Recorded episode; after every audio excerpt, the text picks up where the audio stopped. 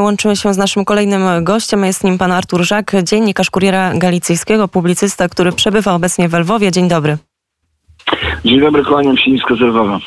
Proszę powiedzieć, jak minęła noc mieszkańcom Lwowa? Czy było spokojnie? Tak naprawdę tak. To jest druga noc bez alarmu przeciwlotniczego. Drugi poranek, który nie obudził nas e, właśnie wyciem syren.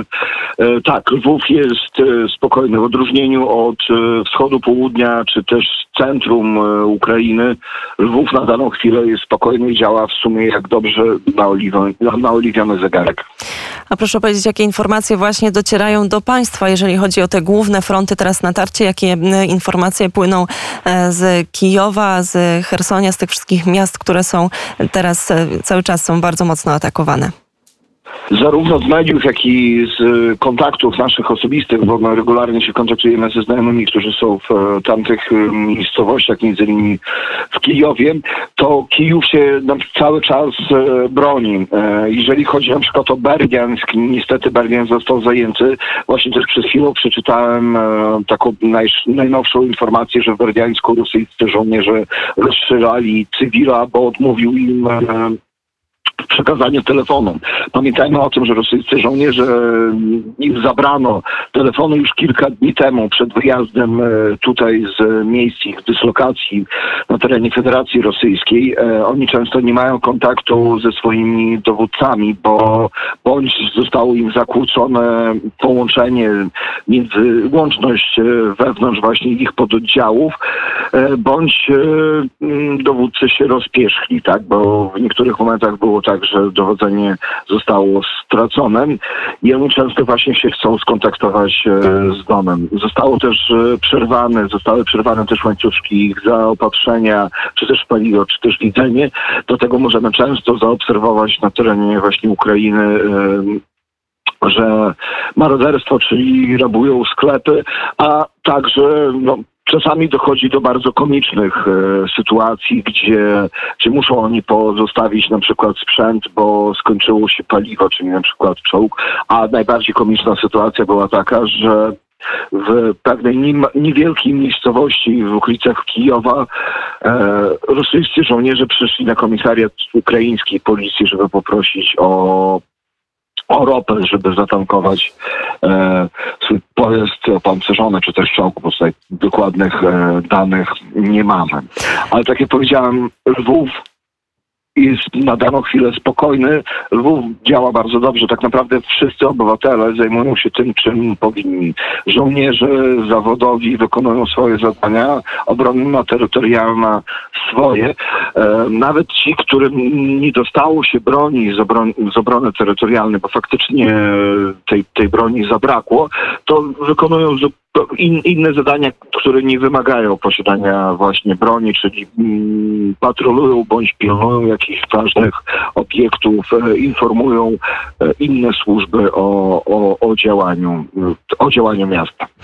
Tak, bo to, to są też informacje, które docierają tutaj e, do nas, do Polski, o tej niesamowitej mobilizacji, e, już nawet nie tylko wśród żołnierzy, ale także właśnie wśród tej ludności cywilnej. Mm, także tutaj widać w Polsce takie poruszenie, ludzie z różnych części, z różnych miast i z zachodu Polski i z, z, z, z tak naprawdę z całej Polski ruszyli, żeby wrócić do swoich rodzinnych miast, żeby e, bronić swojej ojczyzny. Tutaj w szczególności mówimy właśnie o, o mężczyznach.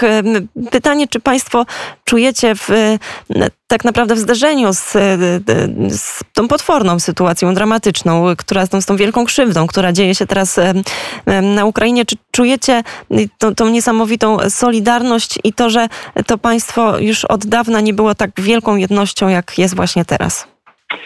E, jak najbardziej i solidarność wewnętrzną. Tutaj tak jak wielokrotnie rozmówcy na antenie mówili o tej wewnętrznej solidarności, którą porównywali do Majdanów, chociaż niektórzy nawet stwierdzali, że to jest zdecydowanie większa, że Majdan to była mobilizacja w miejscach protestu, poczynając od Majdanów w Kijowie, no i w innych miejscach protestu po Ukrainie, a tutaj jest mobilizacja społeczeństwa, no powiedziałbym społeczeństwa obywatelskiego, a, ale także państwa praktycznie w każdej miejscowości. E, ludzie nawet w najmniejszych miejscowościach na wschodzie Ukrainy, czy też w centralnej Ukrainie właśnie się zbierają. Często możemy obserwować nawet e, takie komiczne sytuacje, gdzie praktycznie no, przysłowiowymi widłami e, mieszkańcy wsi przepędzają, e, przepędzają okupanta albo zaznaczają e, granice swojego, terytorium, e, ale także państwo jest skonsolidowane, bo